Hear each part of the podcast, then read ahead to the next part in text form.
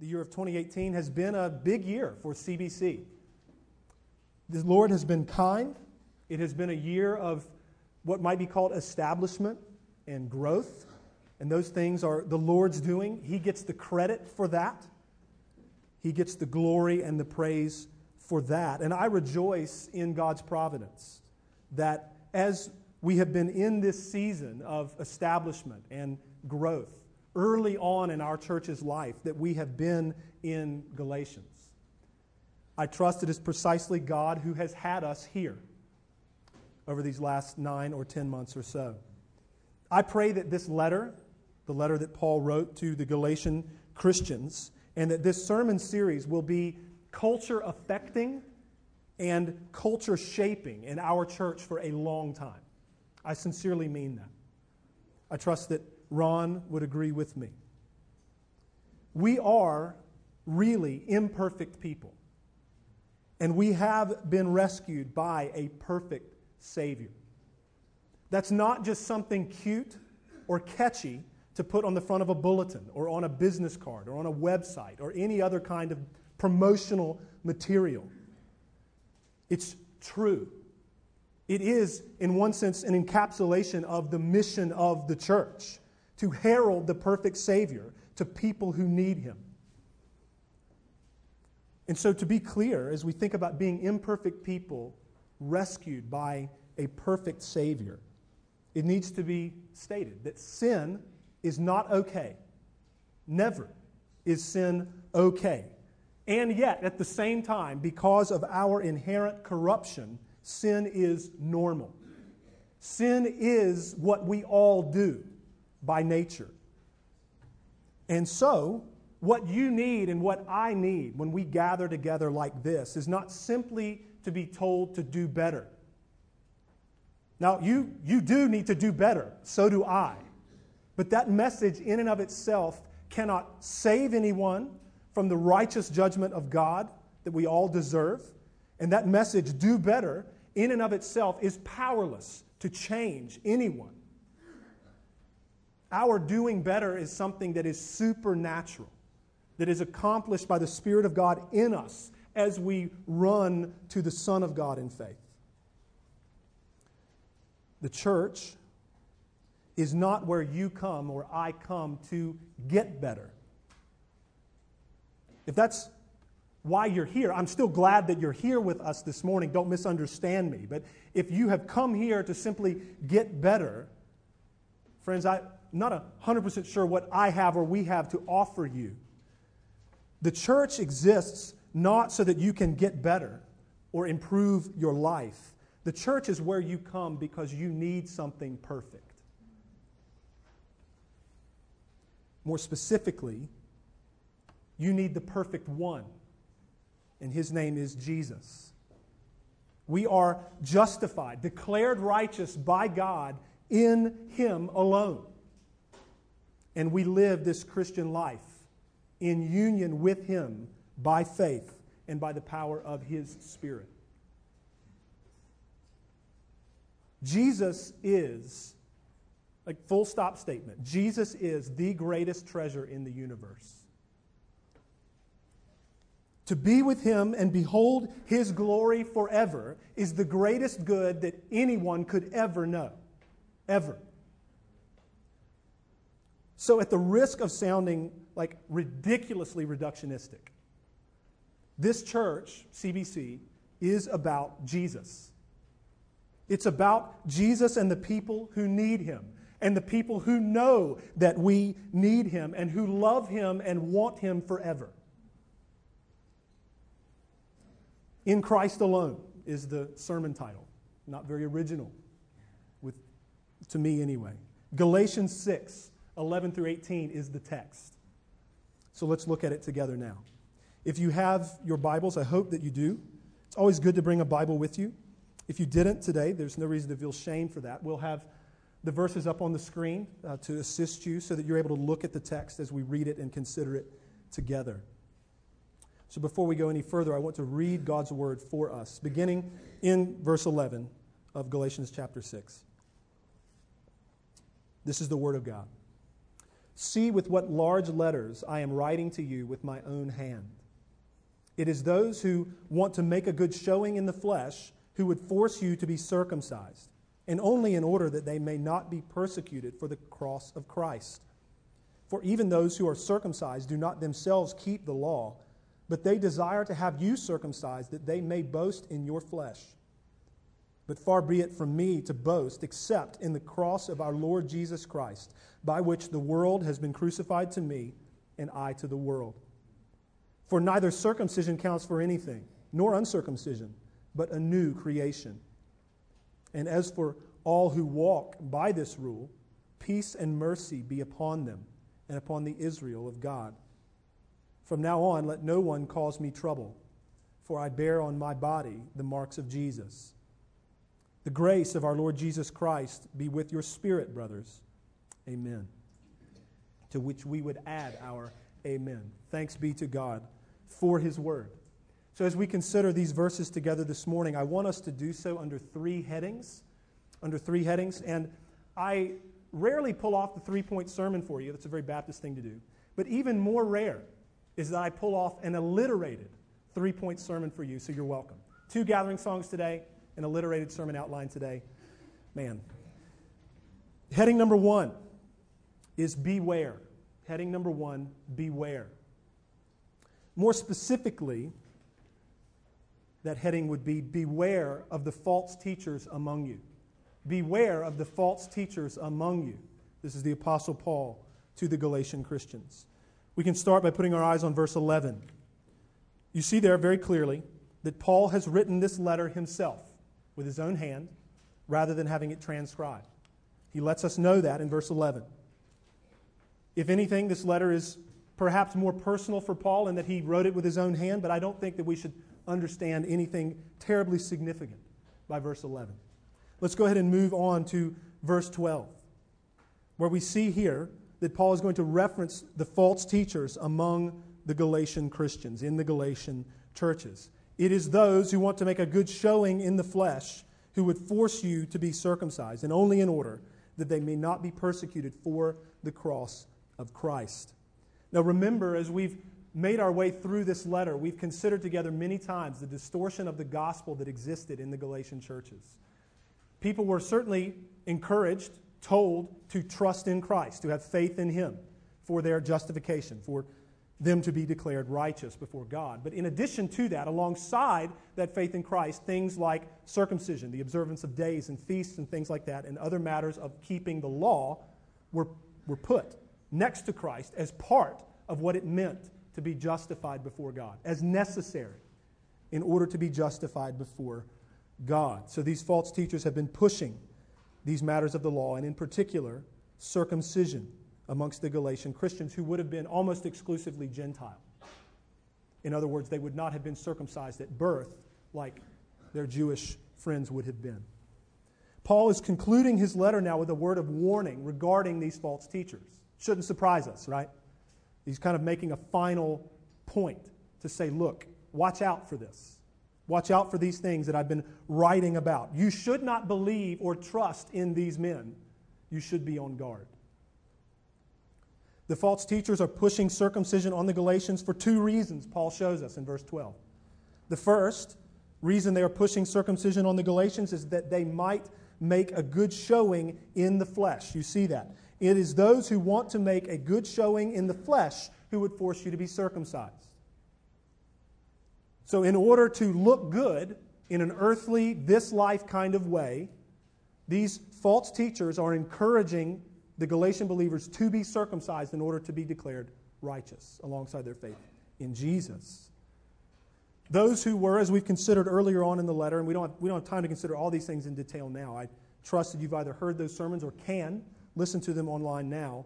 Those who were of what would have been called the circumcision party would have upheld circumcision as necessary for justification. Those referred to as Judaizers would have done the same, along with upholding other aspects of the Mosaic law as necessary for justification.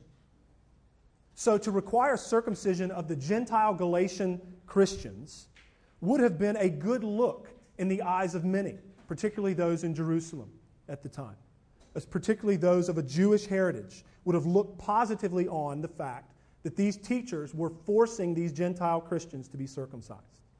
Second reason that these false teachers are pressing the issue of circumcision, Paul tells us as well, second part of verse 12, and only in order that they may not be persecuted for the cross of Christ. So they are pressing circumcision in order that they might not be persecuted for the cross of Christ. So this is the real rub. This is the real issue. While upholding circumcision as necessary would have been a good look in the eyes of many over here, preaching justification completely by faith in Jesus invited persecution wholesale. Invited persecution from Jews and Gentiles alike. We've considered this together. If Paul was trying to preach a message that pleased men, he would have preached a different message. It's not as though Jews were the only ones offended by the heralding of justification by faith in Christ alone apart from works of the law. It is not as though the Gentiles were any more fond of hearing that message. So to preach Christ crucified, a stumbling block to the Jews, foolishness to the Gentiles, is to invite upon yourself persecution of all kinds. And this, as we've considered together as well, is because of the offense of the gospel. For many, especially Exhibit A, the circumcision party or the, the Judaizing people from Jerusalem or just Judaizing believers in general. To many, the gospel seems incongruous to the teaching of Old Testament Scripture. Say that again. To many, the gospel message of justification before God through faith in Christ alone, apart from any work you do, seems incongruous, seems to not fit with the Old Testament Scripture. Surely, at least in some measure, circumcision and works of the law are necessary for righteousness. Surely. That's the rub. This perspective, as we've also considered throughout our time in Galatians, is indicative of a misunderstanding of the place of God's law within his covenant of redemption. The law, as we've thought about together, was never intended to be kept for righteousness. The law was never intended to be kept for any measure of merit before God. Paul has made that point very well, very clearly in this letter. That it is God's promise that stood long before the law was given.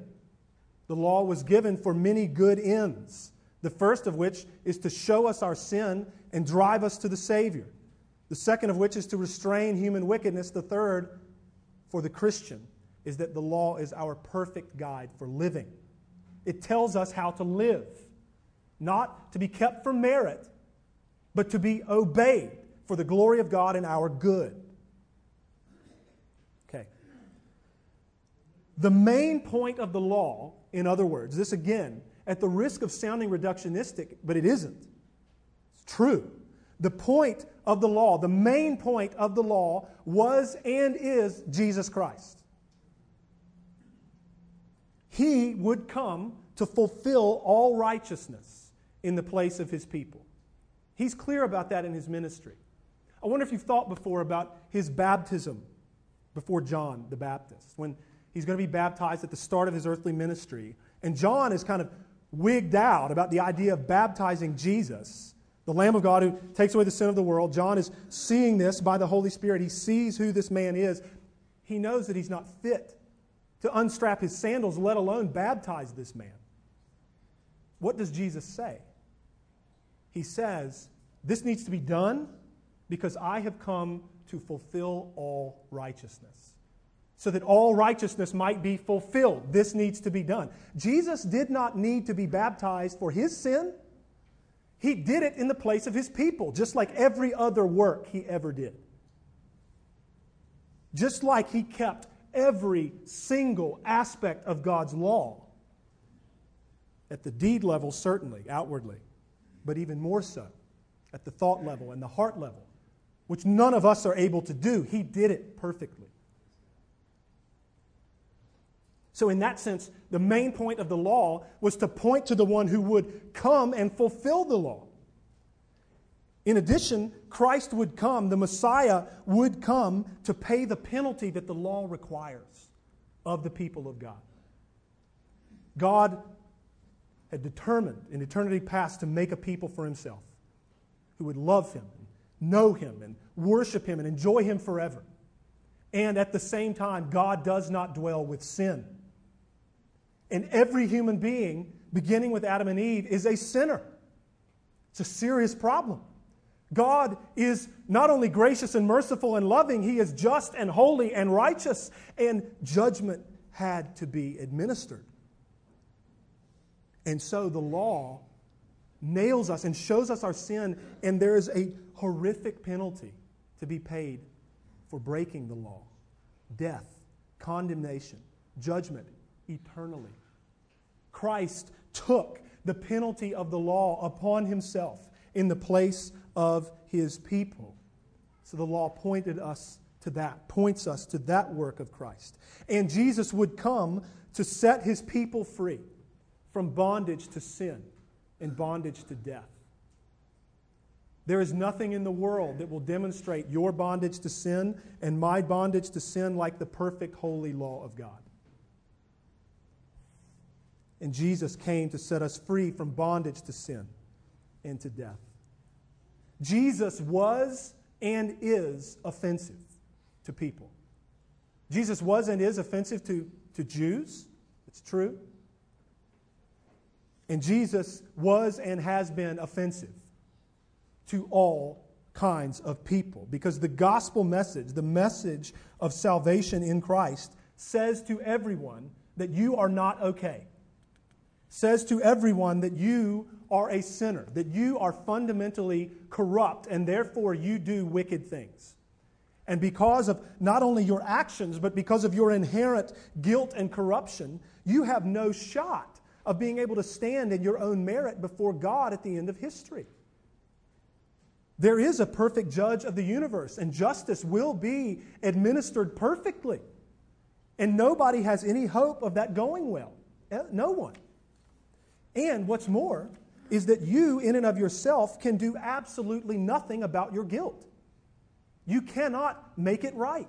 You can't atone for it. You can't take it away. You cannot accomplish the righteousness that God requires. You cannot accomplish what you most desperately need by doing well enough. You can't. This is the bad news before the good news, right? The good news is not good news unless we understand how bad the bad news is.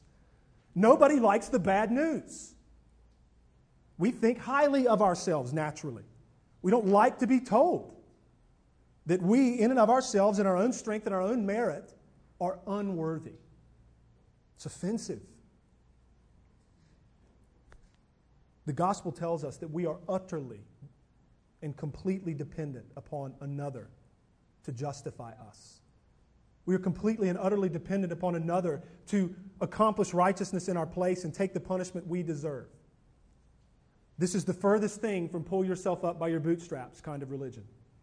This is the furthest thing from clean up your life and it will go well for you kind of religion.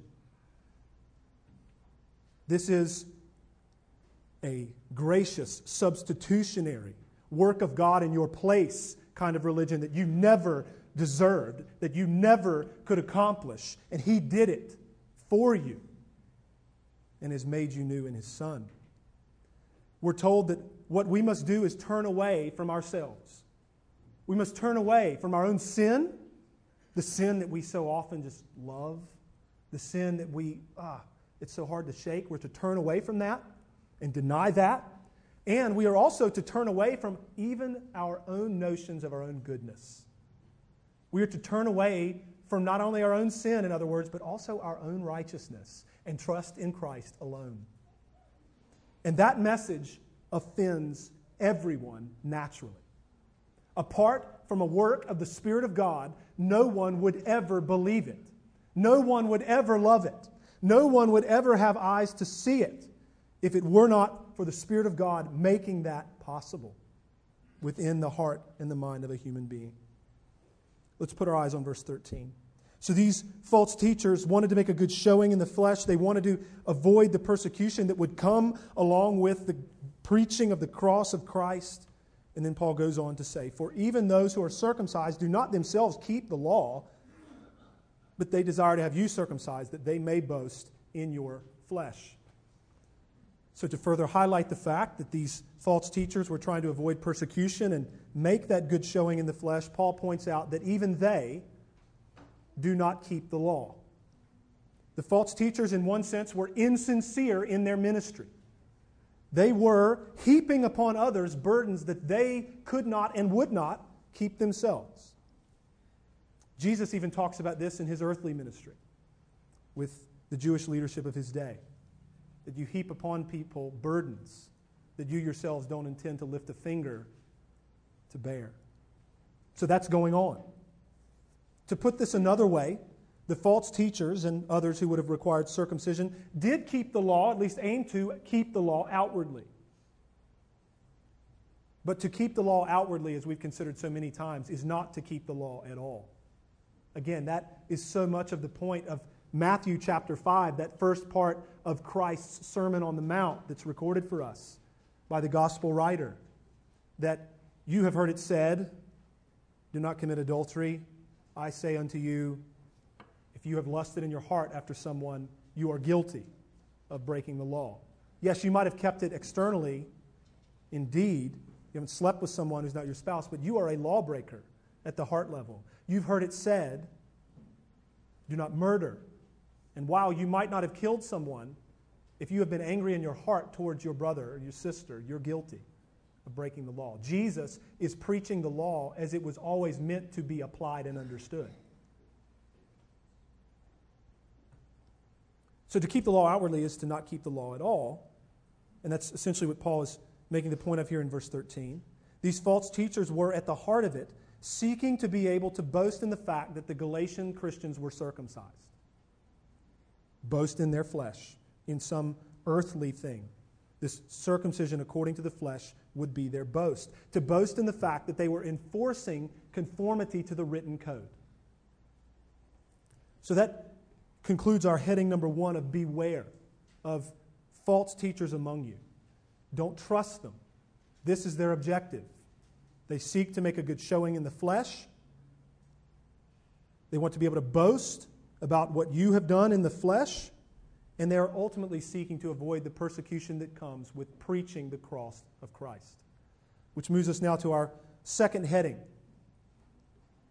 First, beware. Second heading, boast. Boast. Or more specifically, boast in Christ alone. Boast in Christ alone. Let's put our eyes on verse 14. Paul says, But far be it from me, like God forbid, like this is a strong expression. God forbid that I would ever boast except in the cross of our Lord Jesus Christ. Paul makes it very clear. I'm only going to boast in Christ and what he accomplished. I'm going to boast in him and his work. Through the cross of Christ, Paul says in the second half of the verse, he says that the world has been crucified to him and he to the world. Here, Paul is pointing to the reality of being a new creation in Christ. That's where he's going in verse 15. He's going to start talking about that new creation piece. The things of the world and even his own works in the world that he used to value, he counts as dead.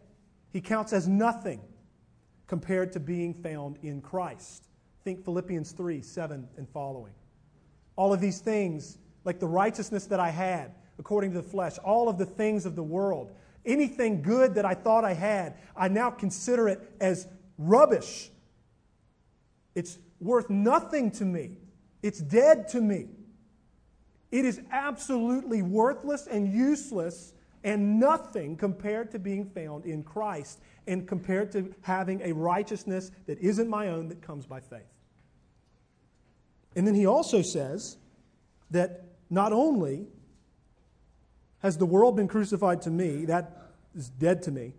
But also I to the world. This is essentially Paul saying that he might be in the world, but he's no longer of the world. This is like the language of Jesus in the high priestly prayer. He's not asking that God would take his people out of the world, but that he, the Father would be with them and protect them and watch over them. We talk about this regularly. We are in the world, but not of it. Our citizenship ultimately lies elsewhere.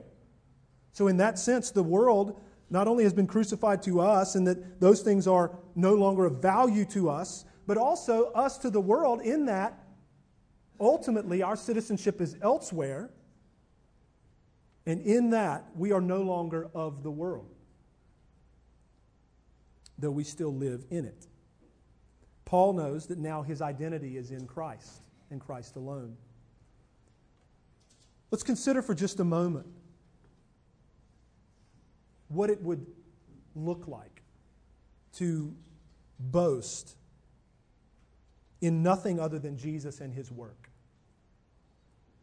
What would it look like, at least in part, to boast in nothing other than Christ and his work?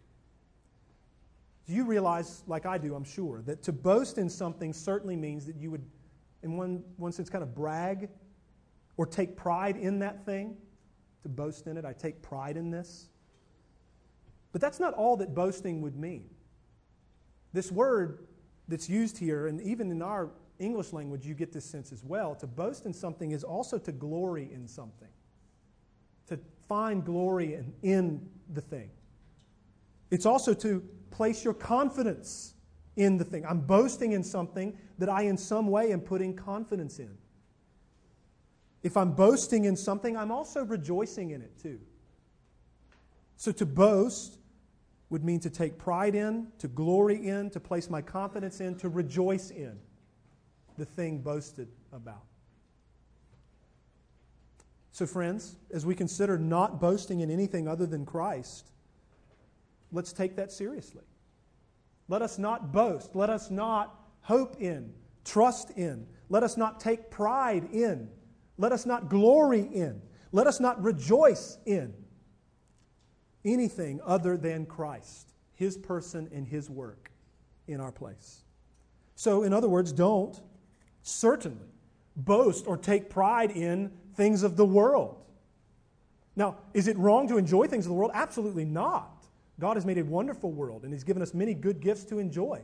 It's good to enjoy the things that God has given underneath the authority of God's Word. As long as we're not violating Scripture, it is good to enjoy the things God gives.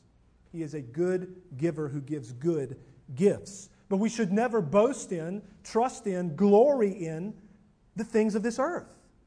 Because ultimately we know that those things are passing, that those things must ultimately be redeemed like us. They are fleeting. We also, though, friends, ought not to ever boast or place our confidence in our own righteousness or our own obedience. Does this mean that we shouldn't strive after obedience? Absolutely not. Does this mean that we shouldn't pray for increased amounts of righteousness in our lives? Absolutely not. Does this mean that we should not work and encourage and plead with one another so that we might obey God's word more? Absolutely not. What it means is that we ought never to place our confidence in our obedience. We ought never to place our confidence in our growth or our sanctification or our maturation. We should not place our confidence in these things, even if, this is where it gets really offensive. We ought never to place our confidence in these things, even if they are the work of the Holy Spirit. Should we, on the one hand, pursue them, strive for them, pray for them? Yes. Should we be encouraged by them? Yes. But should we ever trust in them, glory in them, boast in them? No way the work of God's Spirit in us to transform us, to change us, to sanctify us, to mature us, to grow us is awesome. And we ought to be encouraged by it. We ought to point that out to each other. We ought to tell one another regularly praise God for how you're growing in this way or this way. Or, on the other hand, challenge one another in love and say, hey, brother, sister, I'm concerned here. And we ought to know and realize that any growth any maturation, any sanctification is the work of God's Spirit in and through us. We didn't do it. God accomplished it. God willed and worked in us in order that we might will and work to His good pleasure. Amen? So there are all kinds of good things to be considered in our growth and sanctification. And they ought never to be, that is, growth and sanctification, trusted in. So, in other words, don't trust in anything other than Jesus. Don't boast in anything other than Jesus Christ, His person, His work. I don't care how good of a thing it is. We're not just talking about not boasting in bad stuff. Don't boast in good stuff. Boast in Christ alone. And friend, I promise you that if you give yourself to the exercise, the joyful exercise, would it feel like joy all the time? No. But is it a joyful exercise? You better believe it is. If you give yourself to the exercise of thinking about Jesus, of meditating on Christ, of searching the scriptures to see Him, you will never run out of things to boast about, ever. Read the book of Hebrews sometime. What's the point of that book? The point of that book is how Jesus is greater than everything, and about how Jesus is the fulfillment of everything that was in the Old Testament. He's greater than angels. He's greater than Moses, through whom the law came, the great prophet. He's greater than Aaron, the one through whom the priesthood was established.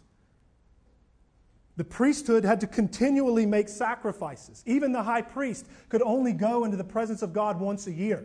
But Jesus made a sacrifice once and for all, and it's over, and he sat down at the right hand of God the Father Almighty, and he's coming back for his people. There are plenty of things to brag about him on, or brag on him about. That was terrible English, forgive me. Read John chapter 1. The eternal Word made flesh. He was with God in the beginning. And he was God in the beginning. Through him, everything was made that was made. In other words, he wasn't in the made category. He's God. And he took on flesh and dwelt among us. Holy smokes. And then he also showed us the glory of God, glory as the only Son from the Father. I'm mindful even right now of, of my friend, the guy I used to work with, who once had an album, I think, and certainly a song called Brag on My Lord, Christian hip hop guy. Brag on him. It's a good thing to do. Boast in him. He's worthy. We read a little book at my house with my kids as well, just kind of thinking about bragging about Jesus some more with you. There's a good book by Kevin DeYoung that he writes for children, The Greatest Story right? And in that book, he outlines the story of the Bible in like 10 chapters. Well, in the first chapter, you read obviously about creation and all those things. And then early on in the book as well, you learn about the snake, the serpent, the evil one who came to tempt Adam and Eve, who came to tempt our first parents. Of course, our first parents fell. But then we also learn about the one who would come to crush the snake, the snake crusher, as he's called in the book. So we talk at, at the crib about Jesus coming to crush the snake. He did. And that's no small thing. That is Him coming to crush the head of the evil one, the one who is powerful, the one who seeks to devour God's people. Jesus came to crush him. Jesus came to set us free from the great accuser of the brethren, Satan himself. There is a lot about Jesus to brag on. He is the suffering servant of God the one through whom many would be accounted righteous, the one who would bear the iniquities and the sin of his people so that his people might be saved. He is the second and greater Adam. He never failed at anything ever. That's a mind blower. I fail at stuff all the time. So do you. He never did. He doesn't know what failure is. Praise be to his name. He, as we've already talked about, fulfilled all righteousness. He accomplished the law. He fulfilled the covenant of works that God made with Adam, that Adam failed to do. Christ succeeded in fulfilling it. He made perfect atonement. He prays for us. He prays for his people as evidenced in John 17, and he lives forever to make intercession for his own, Hebrews 7:25. Praise be to Jesus. Place your confidence in him and rejoice in Him alone. Let's put our eyes on verse 15. Paul then goes on with his argument. He grounds what he said in verse 14. Far be it from me to boast anything apart from the cross of Christ Jesus. because neither circumcision counts for anything nor uncircumcision. You could insert there any work of the law or not. Counts for nothing, but only a new creation. So circumcision doesn't count for anything, but uncircumcision also does not count for anything. So you think you're better because you weren't circumcised, because you know the gospel? No way. Uncircumcision does not make you better. Also included in that thought could be the circumcision, namely the Jewish people, the uncircumcision, namely the Gentile people. Those things don't matter. God has always intended to save a people from every tribe and language and nation. That would be included in that statement. Though I think Paul's point is the other circumcision itself, works of the law themselves. They don't count for anything in terms of righteousness. Only a new creation counts, Paul says. By that, what does he mean? He means the new birth. He means the new birth, regeneration, being born again by the Holy Spirit. The new birth, as we've considered, especially from chapter 3, verses 1 through 5 of, of Paul's letter to the Galatians, we consider this at length about how the new birth is what marks out the people of God in the new covenant. At one point in time, in the old covenant, circumcision was the marker. It was the way that God's people were marked off from the nations. But then, in the new covenant reality, as the Messiah has come, the marker has now become something different. It's become this new birth thing. Circumcision in the Old Covenant was the outward sign given to God's people. But even then, as we read earlier today, Jeremiah chapter 9, you'll hear throughout the Old Testament this language of circumcision of the heart. You're not to be circumcised outwardly in the flesh only. The issue with God, in terms of the true Israel, was that they were circumcised of heart. So even then, the outward sign of circumcision was pointing to something inward that was greater than the outward sign itself. God promised that He would circumcise the hearts of His children. He promises that in Deuteronomy 30 and elsewhere.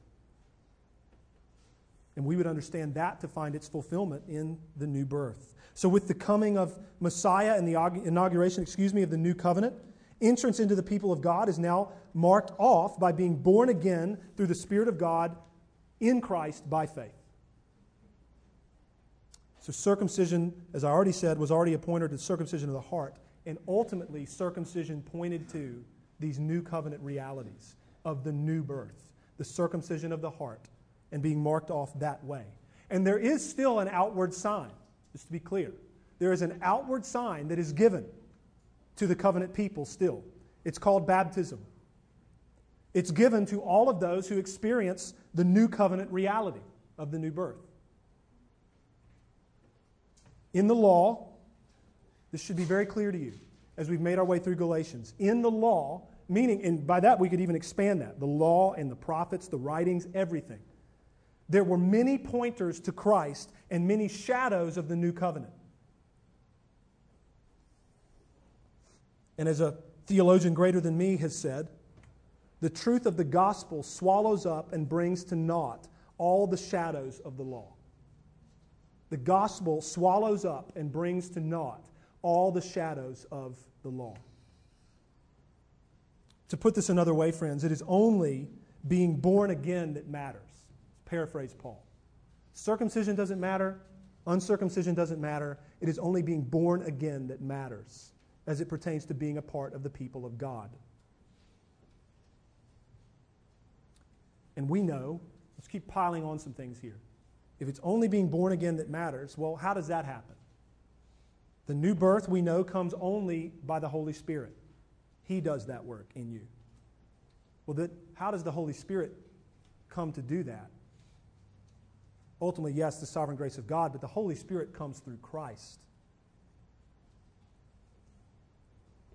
Paul is essentially asking the question in verse 15 why would I boast in something, namely like circumcision or uncircumcision? Why would I boast in something that has no value? Why would I ever boast in something that has no value or no merit before God? The only thing I could ever boast in is the work of Jesus Christ and the fact that in Him, God has caused me to be born again by the Holy Spirit. If I'm going to boast, I can boast in that, and that's it. And that's a work that God has done and not me. In verse 16, he moves on and tells us that as for all who walk by this rule, this rule being the rule of justification completely by faith in Jesus apart from works, he says, Peace and mercy be upon them and upon the Israel of God. So Paul blesses all those who walk by that rule, the gospel rule, both the preachers and teachers and the people. Peace and mercy be on them. And along with that, in that blessing, he includes the Israel of God. By this, he means whom?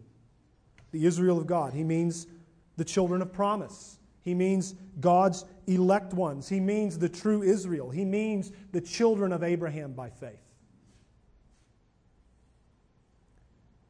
And then in verse 17, as you put your eyes there, Paul says, From now on, let no one cause me trouble, for I bear on my body the marks of Jesus. Paul has endured persecution, he's endured punishment for preaching the gospel, for heralding this good news of justification by faith in Jesus apart from works.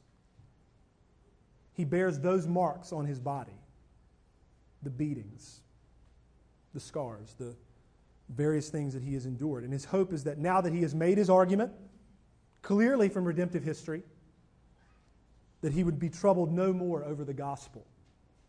I hope, let no one from now on trouble me. I've endured many things already. Hopefully, the argument is sufficient. I pray that you think so.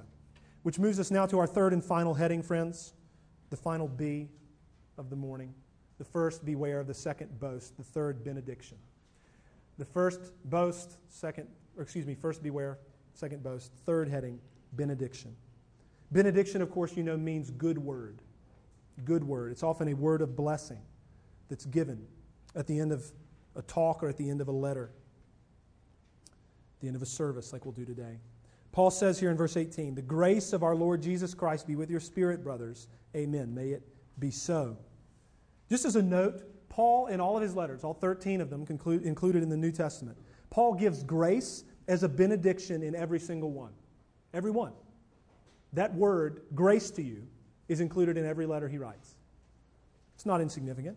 And this particular structure, the grace of our Lord Jesus Christ, is written specifically like this Romans, 1st and 2nd Corinthians, Galatians, Philippians, 1st and 2nd Thessalonians, and Philemon. He writes exactly those words. The grace of our Lord Jesus Christ be with you. Given that he did this so consistently, I don't think it's a stretch for me to say that Paul understands that we need very much to know of the grace of God found in Jesus Christ. I'm going to leave you with this, brothers. I'm going to leave you with this, sisters. I'm going to leave you with this, friends. I'm going to leave you with grace from God. I'm going to leave you with the grace of God found in Jesus Christ because Paul knows that's the good word that his readers and his hearers need. And this is appropriate that he would leave them with that because his good word matches the good news that he's been defending. The good word of grace at the end of the letter matches the good news of extraordinary grace that he has been defending throughout the letter to the Galatians. So I want us to conclude very briefly our sermon today, but this series as a whole, by thinking together just a few minutes about what the good news is. We've got the good word from Paul, grace of our Lord Jesus Christ be with you. What's the good news? Well, the end of the good news, the, the goal of the good news, the goal of the gospel is the new heavens and the new earth. God will be our God. We will be his people. We will dwell with him in righteousness forever. We will worship him and enjoy him forever. We will behold the glory of Jesus forever. Everything will be right. Think about that for a moment. Everything will be right. Everything will be good. It will be wonderful to live with God. That's the end, that's the goal of the good news. The good news is the means through which that goal is accomplished. So, what is the good news itself? If you had to sum it up in a word, it might be redemption. Redemption, more specifically, accomplished by Jesus. It is right to say, in that sense, friends, that Jesus is the gospel. I stand by that statement. I'd stake my ministry on it. Jesus is the gospel. His person, His work in the place of His people. That's the good news. The gospel is news about something just to further clarify our thinking here. The gospel is news about something that has been accomplished. The good news is about something that is really finished. It's not about something that we need to accomplish or that we need to finish. It is news to be heralded. The gospel, the person and the work of Jesus, is something to be trusted. The person and work of Jesus, aka the gospel, is something to be rested in, it's something to be believed, it's something to abide in, not something that needs to be done. Part of the offense of the gospel is the fact that there's nothing left to do when it comes to the good news piece. Now, there's all kinds of stuff to do that flows out of the gospel, but those things that we do are not the gospel. The good news, if I was going to even continue to like reduce this down and clarify it for us, the good news is that the righteousness of Jesus Christ is counted to us the moment we trust in him. The righteousness of Jesus Christ is counted to us the moment we believe and trust in him. So the righteousness that's counted to us is not ours.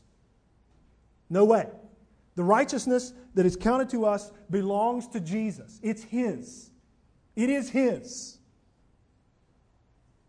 The righteousness through which we are declared just before God is not in us, it is outside of us. Remember, because it's Christ's, it's His righteousness. So, when we put our trust in Jesus, He counts His righteousness to us. So his righteousness that's his, that he owns, that he accomplished, is then taken and credited to you. It still isn't yours, it's still his and always will be. And then here's the thing at that moment of trusting Christ, all the righteousness that you will ever need or that I will ever need in order to make it to heaven it's ours at that moment. That's remarkable. All the righteousness that we will ever need, we will have. We have it in the moment that we trust in Christ. That is good news. And then, friends, we live in and under that good news all the time. We work in and under and from that good news all the time. We work from our salvation, not for it, right? Everything we do, we do in Christ. We live and work and pray and strive and preach and correct and encourage and worship and discipline in Christ, in the gospel. We find our hope and our righteousness and our joy in Christ alone to the glory of God the Father. And I referenced this in the introduction. You have a bulletin like I do. Covenant's the name of the first part of the name of our church. Imperfect people, perfect Savior. The stuff that we've been considering this morning is why that is not about cuteness. That slogan is not about cleverness. It's not about catchiness, something to just put on a piece of paper. We really are imperfect people, and we really have a perfect Savior. Friends, let's go now in prayer to the one who has saved us.